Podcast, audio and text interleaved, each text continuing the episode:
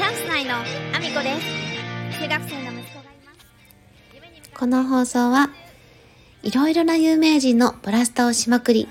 アミコさんの応援も兼ねて、ボイシーパーソナリティを目指すジュリさんの応援をしている、日の竹頭の整えどころで、毎日読んだ本をみんなのために配信している、日の竹先生を応援する、いちご屋の提供でお送りしております。ということで、越後屋さん、ありがとうございます。スポンサーコール買っていただきました。ありがとうございます。優しい。優しいです。本当にありがとうございます。えー、そんなコーナーでですね、皆さんもおはようございます。岐阜県出身、岐阜県在住、ダンサー、スーツアクター、ケントモリプロデュース、現役主婦3人組ユニット、チャンス内のアミコです。本日もアミコさんのおつむの中身をただ漏れさせていきたいと思います。よろしくお願いします。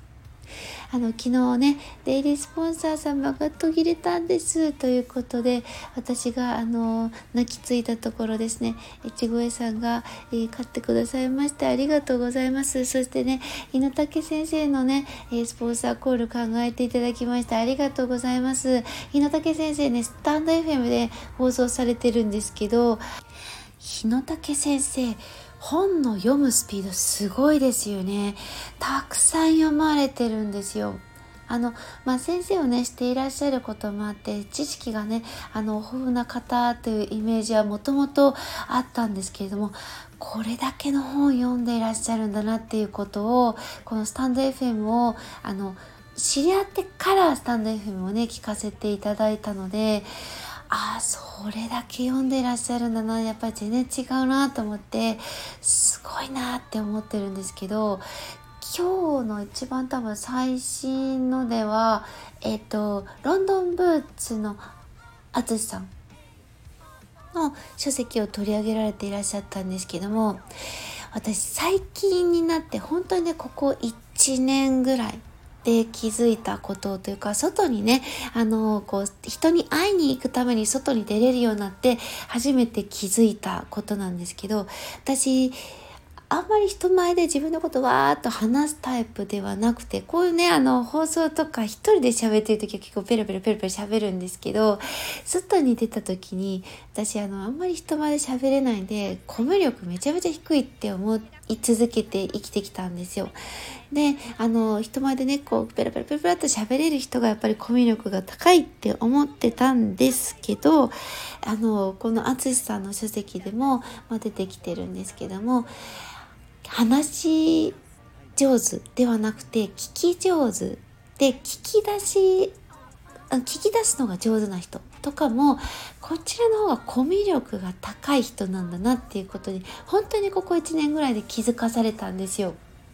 それまで本当にあのそう思えてなかったから自分がコミュ力がめちゃめちゃ低いって思っててやっぱりおしゃべり上手な人になりたいなーなんて思ってたんですけど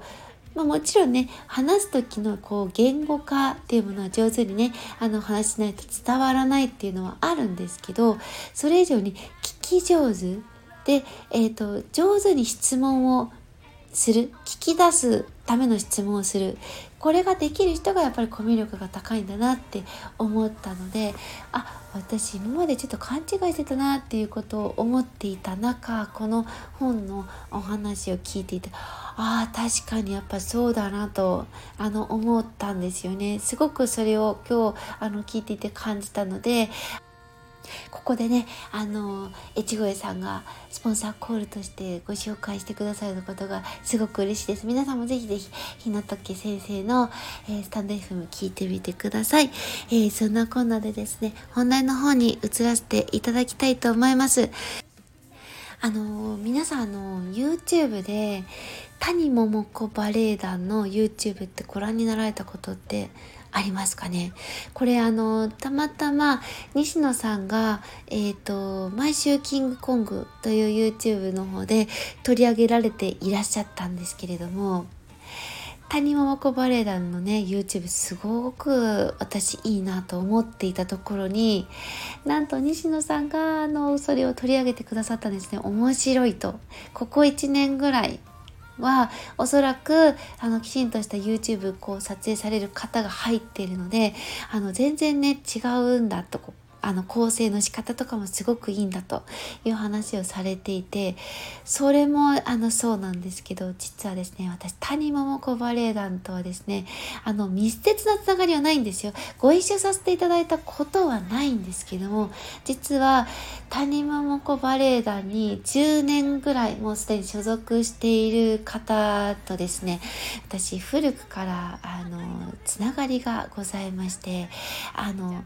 愛知県内でねバレエダンサーとして若くから活動していたというか活躍をしていて世界でもね大会に出られて結構賞を取られているような方があの身近にいましてその方がですね谷桃子バレエ団に入られてるんですよね。で私がその方と知り合いになったというかつながったのがちょうど20年ぐらい前に出演した舞台の時だったんですけども東京のねあの国立劇場新国立劇場で踊らせていただくタイミングでリハーサルをしていてそのねリハーサルでというわけではないんですけどもご一緒させていただいているダンサー様の息子さんがあのちょうど遊びに来ていましてまだね中学生だったと思いますその当時は。であの私がねリハーサルをしていてで特に喋ったことはないんですけども実はその方がですねその時私に一目惚れをしてくださいましてで私のことが大好きだと。でそれをですねあのその出演されてるお母さんママの方ですね。ママの方から聞いてあなたのことが好きだって言ってるのよって真剣に相談されたことがありましてでそこからですねちょっと私としてはあの彼もあのすごいんですよ。本当にその中学生の当時からあの、まあ、日本のコンクールに出ればあの賞を取る。で世界のコンクールに行っても賞を取るっていうぐらい実力がすごいある子だったので、まあ、踊りをね見ててもすごいすごいごいと思っていたところですよ。まあ、そんな風に言ってもらえたら、まあ、すごい気持ちがいいじゃないですか。でその子がですね谷桃子バレエ団にあの、まあ、いろいろね賞を取った後入られましてであのなんとですね『徹子の部屋』にも出てるんですよ谷桃子バレエ団の団員として出てるんですよ。でそのくらいね結構実績のある子でなので私は谷桃子バレエ団の YouTube も見ていたし TikTok もねやってるので見ていたんですよね。そうしたら西野さんが取り上げてくれたのなんか嬉しくなっちゃって。もうたったのそれだけの話なんですよ今日話したかったこと。でもなんかそういうのって嬉しくないですか？好きって言ってもらうのもすごく嬉しいし、まあ、またねそこをママからですね真剣に相談されたのでええー、って思ってたんですけど まあそんな子がねずっとあの団員としてあの活躍していて主役級なんですよ。あの YouTube でもね見ていただくと分かるんですけどもあの主役級のダンサーとして名前が紹介されてる子の中にいるので、まあ、ちょっと名前は伏せておきますけどあのそんな子がねあの取り上げられているあの谷桃子バレエ団の YouTube の動画をさらに西野さんが取り上げてくださったというですねあの嬉しくてたまらないというあのそれだけの ご報告会でございました。そんなコーナーでですね、コメントのお礼に移らせていただきたいと思います。ガタロウさんからいただいております。はみこさんの、えー、毎回、ジリさんのスタイフを聞いて、所感を丁寧にお話しいただく姿勢に感動すら覚えています。ジュリさんのお話の組み立ては TSL で学んだロジカルスピーチが基礎にあります。話の地図を描いて相手にどうしたら伝わるのかを考えてお話をされています。いつかジリさんのリスペクトラボにアミコさんが出演されるのを心待ちにしています。丁寧なスポンサーコール、いつもありがとうございます。ということで、ガトロさんありがとうございます。いや、もうそんなとんでもない。私自身はね、本当にあの、私のできることをしているだけ、そしてスポンサーコールをですね、ご購入いただいているからには、私にできることを全力でしたいと思ってった上でやっているだけのことですね本当に当たり前のことをしているだけなので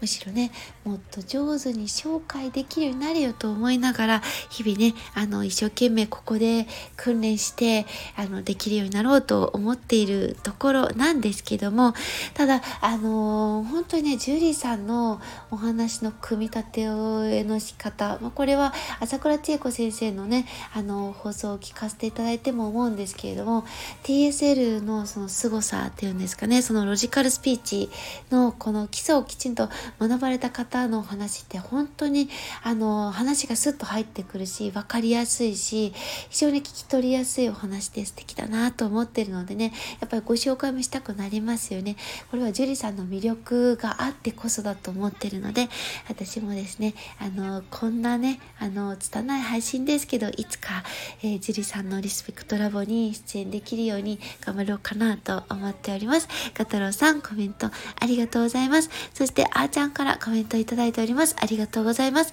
あみこさん、普段から SNS とかで関わってるわけでもないのに、いきなりのお知らせは、えーってなりますとんね。ほら、まあそういうの来たことありますとん。あと、